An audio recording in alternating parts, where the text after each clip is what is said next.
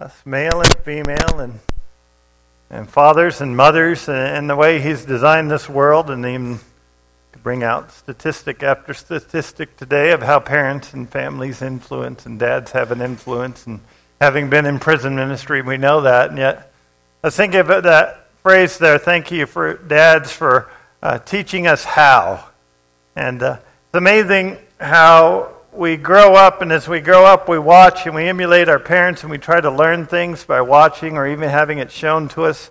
And as soon as we learn something, what do we do? We, we say, We've got it, right? Whether it's uh, learning to walk, eventually the child's like, I don't want to hold your hand anymore. I've got this. Or uh, getting dressed, I've got this. And then she comes out with polka dots and stripes of five different colors. And you're like, Yeah, you've got this. Uh, and I can remember even growing up myself, uh, watching, and you think you have it down and you're ready to take over the job because you've watched. And for me, it's like mowing the lawn. Uh, moving to Hawaii was one of the worst things ever. Why? Because you mow the lawn year round. Was like, oh man, it never stops growing here.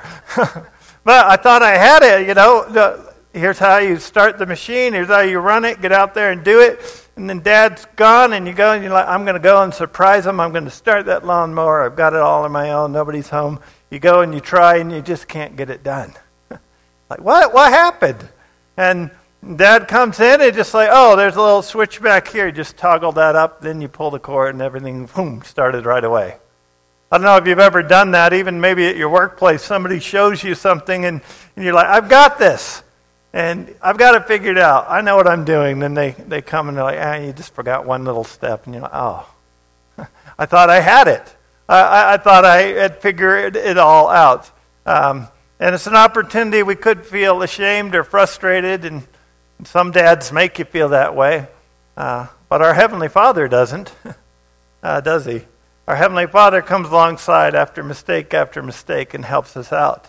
And uh, you see, this a couple weeks ago we were in the gospel of mark and we're back in chapter 9 and, and jesus was up on that mount of transfiguration. It was his heavenly father who spoke a blessing over him that this is my son and he gave jesus this gift of hey here's moses and elijah. They're going to talk with you about what you're about to go through on the cross. You're going to remember that all of human history has been building to this amazing time of your sacrifice, and we're going to give you that strength you need to head towards Jerusalem and what you're going to face. And he said, This is my son, my beloved son. Listen to him. The voice rang out, and, and uh, Peter, James, and John heard it there, and they were amazed at being a part of that. Jesus glowed. It was an amazing moment, and it was an amazing time for them to come off that, that mountaintop. And we we remember that the mountaintops are gifts from God, those spiritual highs, those moments where God speaks into our lives that we remember. The song hits just right, the message hits right, uh, that prayer is answered, and you're like, yes, God is alive and He's real, and you feel it. It even could be a retreat or a time with Him. But today we're going to see this. Now we're going to be reminded that the God of the mountaintops is also the God of the valleys. God doesn't change just because of where our roller coaster of life is going. God the Father remains the same yesterday, today, and forever. And it's important for us to remember that. That's often us who feel the changes, but thankfully, God is consistent and He is in control. And uh, if you think of the journey of the disciples, they went from fishing and uh, being involved in politics to collecting taxes, just common men. And then they were sent out along with 72 others after they'd seen Jesus perform miracles and teach. He empowered them with the Holy Spirit. They went out and they cast out demons and performed miracles. And then the 12 went out two by two, and he said, Leave your stuff behind. God will provide. And they came back sharing these amazing stories of what God did for them. Can you imagine that transformation over a number of months? Go from a commoner to going out and casting out demons and, and preaching about the good news of Jesus and seeing people healed through you. Pretty amazing, isn't it? And, and we come to this, and the disciples had been through all of this, and they began to realize we've got this. God is using us. And, and they began to walk in and uh, to be trained up.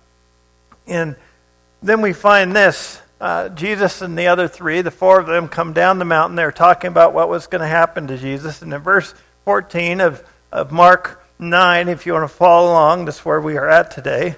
Uh, this story happens. Um, when they came to the disciples from having been on the mountain, they saw a great crowd around them, and the scribes were arguing with them. Immediately, all the crowd, when they saw him, were greatly amazed and ran up to him and greeted him, speaking of Jesus. And he asked them, What are you arguing about with them? And someone from the crowd answered him. He said, Teacher, I brought my son to you, for he has a spirit that makes him mute. And whenever it seizes him, it throws him down, and he foams and grinds his teeth and becomes rigid. So I asked your disciples to cast it out, and they were not able. And Jesus answered them, O faithless generation, how long am I to be with you? How long am I to bear with you? Bring him to me. And they brought the boy to him, and when the Spirit saw him, immediately convulsed the boy. And he fell on the ground and rolled about, foaming at the mouth. And Jesus asked his father, How long has this been happening to him? He said, From childhood.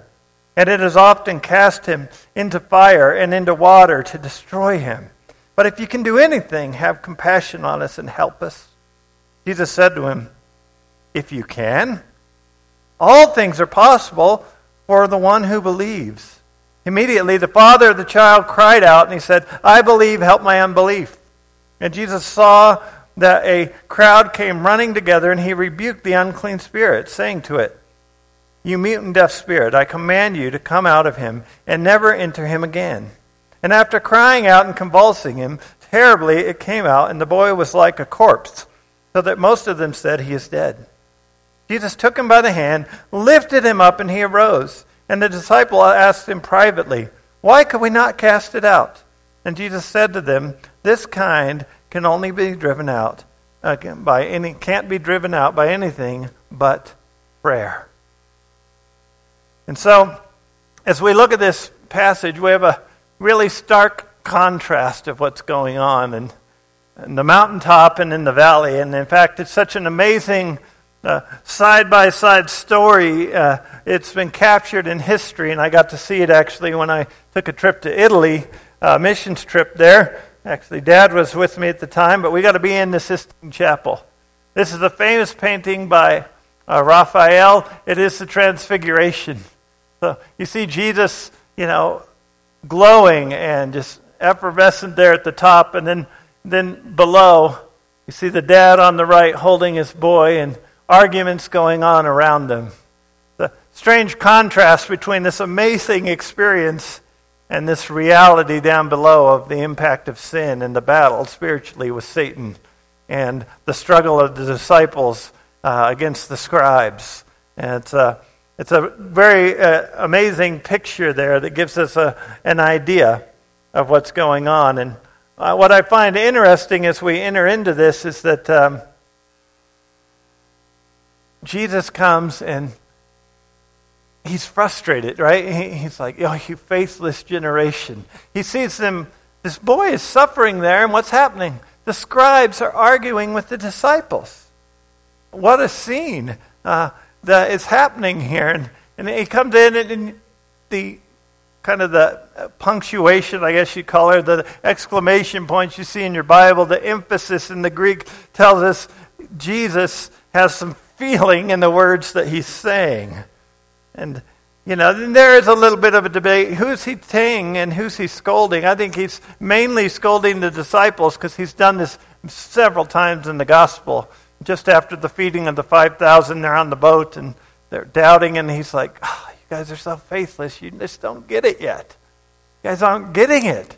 And so I think he was saying that, but he's also said this of that whole generation that they didn't get who he was. He's talked about that generation and their lack of faith. But in the midst of his frustration comes love and compassion.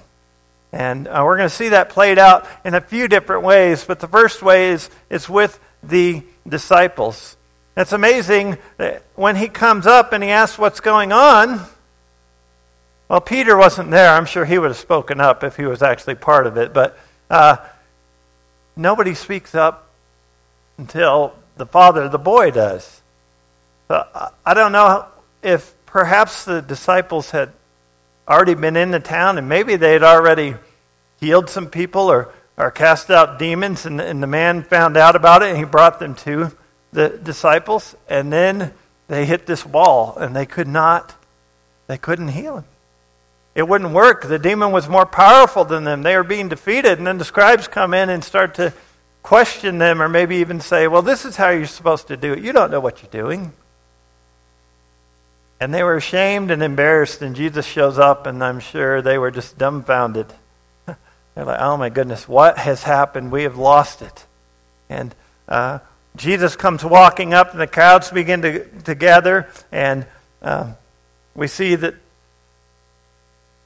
there's this debate going on, and Jesus declares them faithless, and he's frustrated with them. And yet, um, once again, we'll see that he takes the disciples and he's going to circle back to them after he heals the boy, takes care of the situation. They slip inside to a home. And the disciples show some wisdom and growth here, I think, because they go, Well, why didn't this work, Jesus? So they actually talk to Jesus about it. They circle back and say, What's going on here? What? It's a teachable moment. And uh, Jesus takes that teachable moment and, and begins to interact with them. And throughout this whole passage, we see him emphasizing faith. The faith of the disciples, the faith of the dad is all in question. And uh, Jesus says this kind of demon can only be driven out by prayer. That's an interesting phrase, and, a, and a, we need to kind of understand that. And I think uh, you look at this and you begin to say, okay, well, what's he talking about here? And seems to be there are different kinds or different strengths of demons. Uh, we've seen in Mark a guy possessed with a legion of demons. And, uh, and so he says this kind can only be driven out by prayer. And I think the trouble is that, much like me as a child, I thought I had it all figured out. And I began to trust in myself and in the process. And I began to be overconfident. I think the disciples began to think, we've got the process down, we've figured it out, and they were operating under their own strength. Their prayer life, and when I read that, I think he's saying, you weren't praying beforehand, you weren't praying during it. You quit relying on God. You quit talking to God. You put your faith in yourself. You chose a recipe over religion. Eh, over, over, my, over your relationship. You chose a re- recipe, not the relationship with God. Prayer is indeed relationship with God, talking with God. And they trusted in the process rather than in the person of Jesus Christ. We see this over and over. They begin to panic about the process of, well, how are we going to feed them? How's this storm going to be taken care of? And Jesus is like, got the person here the very Son of God, the Messiah. That's where your focus needs to be. And I think we grow spiritually. We see answered prayers. We, we begin to see things change in our lives. And then we realize, oh, this must be the formula. And we do it. And we, and we get there and we say, well, this, if I do this, this, and this, then this is going to happen. And God's going to answer this way because it's happened before. And we can get caught up in the process or in recipes of this is how God will respond every time.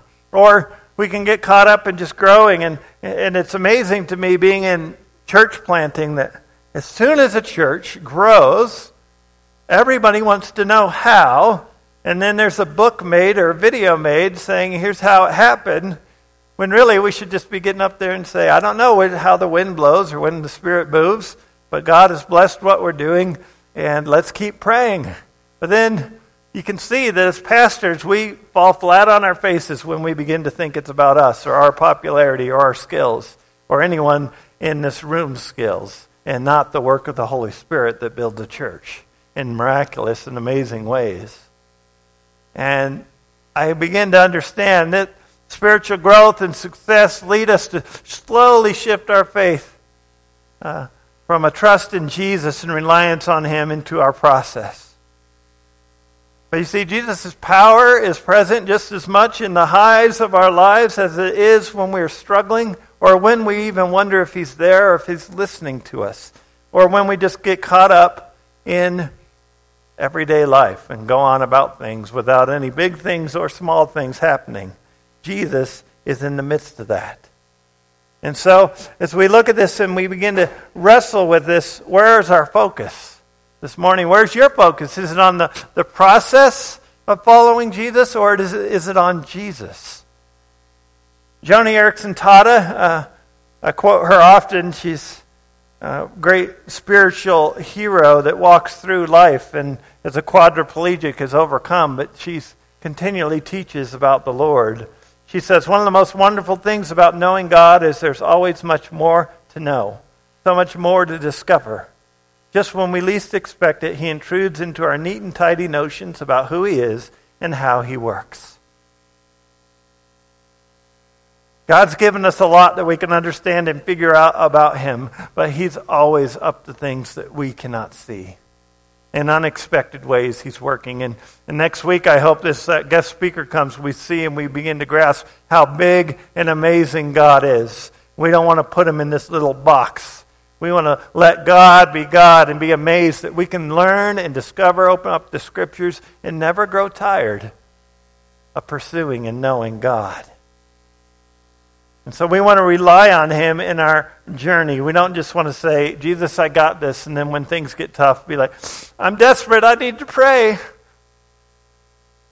And I think the reason sometimes we fail to move on spiritually or we get stuck in a rut is that we're too quickly to buy into process and recipes and forget about pursuing Jesus in relationship.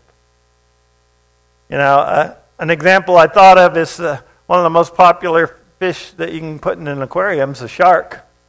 And uh, they say that a shark will grow as big as the tank you put it in. So a shark can be caught and put in a tank and be uh, fully mature at just 12 inches long. Or if it's in the ocean, some species can grow as big, uh, you know, 8 to 10 to 12 feet big because they have that room to grow. And I think sometimes we limit ourselves. We can have a, a little six inch Christian faith and we think we're fully matured and we've limited what God can do in our lives and we don't even ask Him to do anything big anymore. We don't even trust or rely on Him. We just go about our day forgetting the God who we serve and how He could use us to impact the world and our families and our homes. And when Jesus said this is the kind that only comes out by prayer, it's not just prayer in the moment. I think we all pray out in the moment we need it, but it's a, it's a habit of prayer. And I'm so thankful for you all who are here last week who spent time in prayer, going before the Lord in prayer. And I'm thankful that our leadership team said, hey, let's just have a time where we get together and we pray. It's an important, impactful part of our lives, our families' lives, our personal walk with God. See, our faith needs to be in Jesus Christ. I've heard this preached. Uh, I and I've heard it preached that, you know what? The disciples didn't believe in themselves enough. They just they didn't have enough faith in themselves. Everything they needed was within themselves to do this, and they didn't believe in themselves. And I'm saying, no, they didn't put their faith in Jesus. They believed too much in themselves. And we can be taught that and told, well, if you just believe more in yourself, and be your best self, then things will work out. And I said, No, we've got to become less dependent and more self forgetful and rely on Jesus Christ. Because Jesus is the center of our faith, and it is in Jesus Christ alone that every uh, knee will bow and every tongue confess that He is Lord.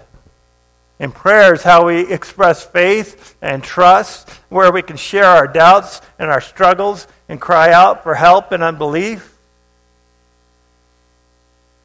And prayer, I believe, is Jesus is referring to us, not to this simple or, or some exact words they needed to pray in the moment. It was trusting in Him, calling out to God, and trusting in God in that moment. And so Jesus' love and compassion is shown in his, his, his training up of these 12. And yet, we also see this, and that is that uh, I didn't plan this. I love, right? One of my favorite things of preaching is mapping out books of the Bible. I just think it's fun. I like looking at them and breaking up sections and, and reading it and being like, oh, wow, I see how that connects with that and didn't see that before. And I, I did not plan this uh, message for Father's Day. but then I was opening it up uh, with fresh eyes, thinking, wait, this is on Father's Day. And then I began to look, and I'm like, so often I go through this and I look at the prayer and the process and, and how we need to trust in Jesus, and yet we can easily gloss over the story of the Father in this passage. And I want to take a moment this morning and look at the Father and what he teaches us. This dad, first off, he was dedicated and he was desperate. How do we know he was dedicated? Well, from childhood, this boy has been afflicted. And if we understand the passage right, there were times where where the boy would just be going along fine and then he couldn't speak or hear. He couldn't communicate. But there was a time when he could. And the demons so powerful, they would try to destroy the boy and throw him into water or cause him to drown. And if they weren't paying attention, what a panic that would be. Imagine how on edge you had to be as a dad uh, to, to wonder if at any moment your boy was going to be struck down there's a fire nearby if he was going to th- be thrown in. I can imagine the boy being held was not in good health. He probably had scars, burn marks. Probably pretty frail and weak, unable to hold much nutrition at all. Can you imagine just the whole family being on edge and being dedicated to that boy's care? I think of those who have a child with a sickness or a disease or, or that hampers them or a handicap that takes daily attention, the dedication of parents in those situations. Um, and I'm sure he's tried everything they could offer at the time, and he hears Jesus' disciples are in town. If anything is true about what I've heard about Jesus, and maybe they had just done some miracles, and he's like, okay, he waited in line maybe with his son, and then his opportunity came, and it turns into they can't do it. How disappointing. This was a moment, and then they, he gets there, and they can't do it. They're failing, and then his, his son is struggling right there before them, and there's an argument, and he's like, hello, I'm here. Don't you care about me and my son? And, and the scribes how heartless is that? They're coming and just debating in front of a family who is suffering, in a crowd who's there probably more for the entertainment value and the amazement of what's going on than for actually compassion and caring about what has happened. And so we step into this dad's story. And interestingly, after Jesus rebukes the disciples and the crowd for their lack of faith and kind of calms any argument scene, he does something unique. He hasn't done in every story. He, he, he obviously sees what's happening and he could just speak, and he has done that before. He's spoken and says, Your daughter is healed, your son is healed, you are healed. Demon, get out right now. But he actually stops and in verse 23, Jesus says to him, or sorry, back, back it up in verse 21, Jesus asks the Father, How long has this been happening to him? Now, why did he do that? Does it have anything to do with anything? Well, have you ever been to a doctor or been there with a loved one and you're taking your child in and, and we've had this happen and you're talking about the condition or what's going on with the child and the doctor stops and looks at you in the eye and and she says, How are you doing with all this? And it just kind of strikes you. It's, you're always focused over here, and then somebody says, No, tell me about your story and all this. How long have you been dealing with this? Jesus is not just going to minister to the boy.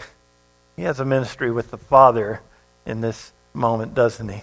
He says, Tell me, how long have you been dealing with this, Dad? How long has this been going on in your family? And the boy is there laying helpless. And the father's response is quite amazing. Uh, he begins to tell him, and he, he talks about, man, he's trying to destroy him. He's been in water and, and just in desperation. If you can do anything, have compassion on us and help us. What a humble and honest response. He's admitting, I can't do a thing to help my own son. And dads, you know, right? We know. We're fixers. We should be able to fix things. And when there's things we can't fix, it's hard to admit I can't fix something. And he looks at him and says, If you can help. And, and Jesus is a teaching moment for the dad and for everybody. And I wish I would have heard him say that, but if you can, it's not a question of if with Jesus, is it? He's got the power to do all of this. Yeah, before this humble and honest father, we get uh, one of the best uh, responses that we see in all of Scripture. He says, after Jesus says, All things are possible for those who believe, he says, I believe, help my unbelief. It's one of the best answers in Scripture I've ever seen. Because that's my answer. If we're honest, isn't that our answer? I believe. I mentally studied the Scriptures, look at history, look at Jesus' claims. I believe He is the Savior. I believe He can do all things. But my heart didn't always get that. and I have to say, Lord, help my unbelief. Are you going to build this church? Are you going to heal this child? Are you going to work in this family? I don't know what to say to minister to them. Whatever your situation is, we've all had those moments where, like, we believe you can do it, but Lord, I need your help because I still lack faith. And the Father says this, and He's not contradicting Himself. He's saying, I do believe, but I need help. Help my unbelief. So Jesus then turns and he rebukes the spirit. And he says, You mute and deaf spirit, I command you to come out of him and never enter again. So if the father had any wondering if this is going to happen again, Jesus clears it up. This is, this is done. This boy is not going to be afflicted again. You get out and you stay out. Of course, the demon tries to do what? He tries to get one last surge in. And maybe he even did take the boy's life in this last convulsing and just dropped in there. But in a moment, Jesus just reaches his hand up, and the boy comes to life, standing before the crowds. That's the best Father's Day ever, right? What an amazing moment. To get your son back, to talk, to, to go back as a family to not have to worry about that anymore, to once and for all have that demon defeated. And yet, we need to understand Jesus was calling this man to faith, and it was a moment of lesson, a teaching about faith. But we see that there are times in the scriptures and in the gospels, Jesus heals apart from the faith of those who are involved. He just chooses to heal. And but today, in this scene, he's choosing to emphasize the power of faith and trust in him, both by the disciples who had failed and by this Father who is before him. You see, he was pointing them and he was saying, there's a necessity of trust in God's unlimited power, but we need to remember that's not some blank check that we can somehow control the answer to our prayer request by the strength of our faith. But there's a connection of our trusting in His unlimited, omnipotent, all knowing direction for our lives and ability to come in and heal. And He still does today. The prayers of the righteous are powerful and effective. So we have a, a dedicated father who's desperately trying to find healing for his son, but in the midst of it, Jesus heals him spiritually. He addresses, Do you know who I am? and he calls him Lord, and he begins to understand that Jesus is the Messiah. So I believe the father's life was transformed on this day as well. Not only did they get their son back, but they had a dad who went back to his family full of faith in Jesus Christ and understanding and, and that cry for helping in his unbelief. And I can imagine that that home indeed changed. That, that, I love that phrase. Even in the NIV, it says, I, I believe, help me overcome my unbelief, Lord. And perhaps that's a prayer you need to even be saying today. You see, this man was healed spiritually, and it's an amazing thing that happens when God begins to heal us spiritually. And I've seen it, and I've never been more amazed than when I see how, when God changes a man's heart, how it impacts a whole family and even generations. Um, this week over email, um, Compassion was sending out emails of just like dad stories from around the world from these compassion centers. If you don't know compassion, you can sponsor a child through that, and then they provide meals for the child and schooling. And it's sometimes it's because they don't have parents that are helping them. Sometimes it's because the parents can't afford to help them. Oftentimes there's a mom involved, but the dad is struggling. And one of the stories really caught my heart, and it was a story of this family in Africa. And uh, the, the father, Viateur, um, had a son who is now 16 years old. He was a violent alcoholic. And when they entered into the compassion time, they would have prayer meetings uh, that the parents could come to and get resources during the week. And the child was being fed and given gifts. And uh, the father would say that when the mom went to these prayer meetings, you're wasting your time. You could, could be out working the garden or, or doing other things to further our family. Why are you wasting your time with that? They, he would wake his son up at night and beat him for no reason just because he was drunk. And the son had to watch the mother being beaten over and over. And yet, he said, What struck me was I still never understood why somebody who'd never met us would even give a gift to our child and, and take care of them. And he would go and attend reluctantly occasionally these, uh, these prayer meetings. And uh, his son would say, As a child, I always witnessed my father beating my mother. I was so afraid of my father. He would come back at home very drunk. And for no reason, I wondered if he was going to beat us that night. And when Claude was six, is when they started compassion. And uh, the dad would say, Before my child got sponsored, I'd never gone to church beside the time I was baptized. And I didn't give any importance to prayer. And I thought evangelicals were crazy people.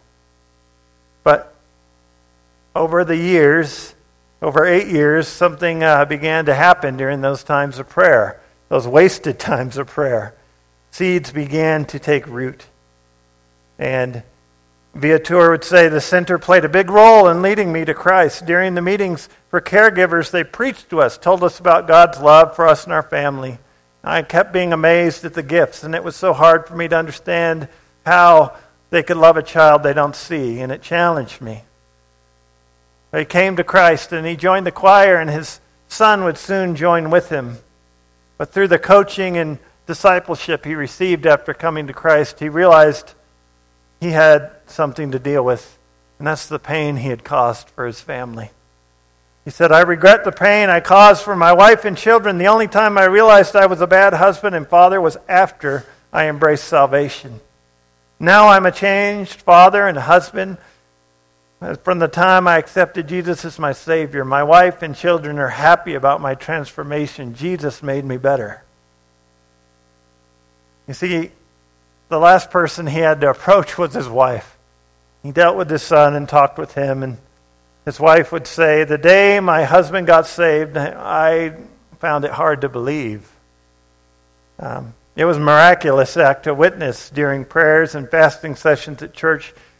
God would remind me in His Word, He would wipe away all my tears and, and, and that my husband would be saved. But it felt impossible. God is faithful. And now he is leading his son and teaching him in God's Word. And not all stories are dramatic as that, but it does tell about the influence that fathers can and do have.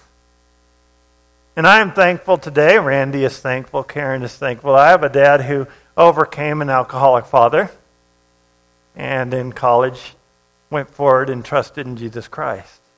And now he's passed that faith down to us, and we're able to pass it on to our children. So thank you for doing that, being an example to us. And I'm thankful I have a father in law who did the same thing for my wife and her brother, raising them up and examples as grandfathers. And I'm even more thankful that we have a heavenly father who gives us the church to stand in the gap when dads miss the boat. And I'm thankful that iron sharpens iron. We can help each other in this journey. And when there is a wound from a father, I can point and say, The Heavenly Father is perfect. He'll never let us down. I let my kids down. I sin. I have to ask for forgiveness. And God cares about dads. Jesus knew this dad, if he, this dad's life was changed, he could heal the boy, but if he heals the boy and left that father in his state, but no, he addressed the father. He helped him come around. And so dads matter, but more than that, once again, we come back to the fact that Jesus is indeed a godly father who's given an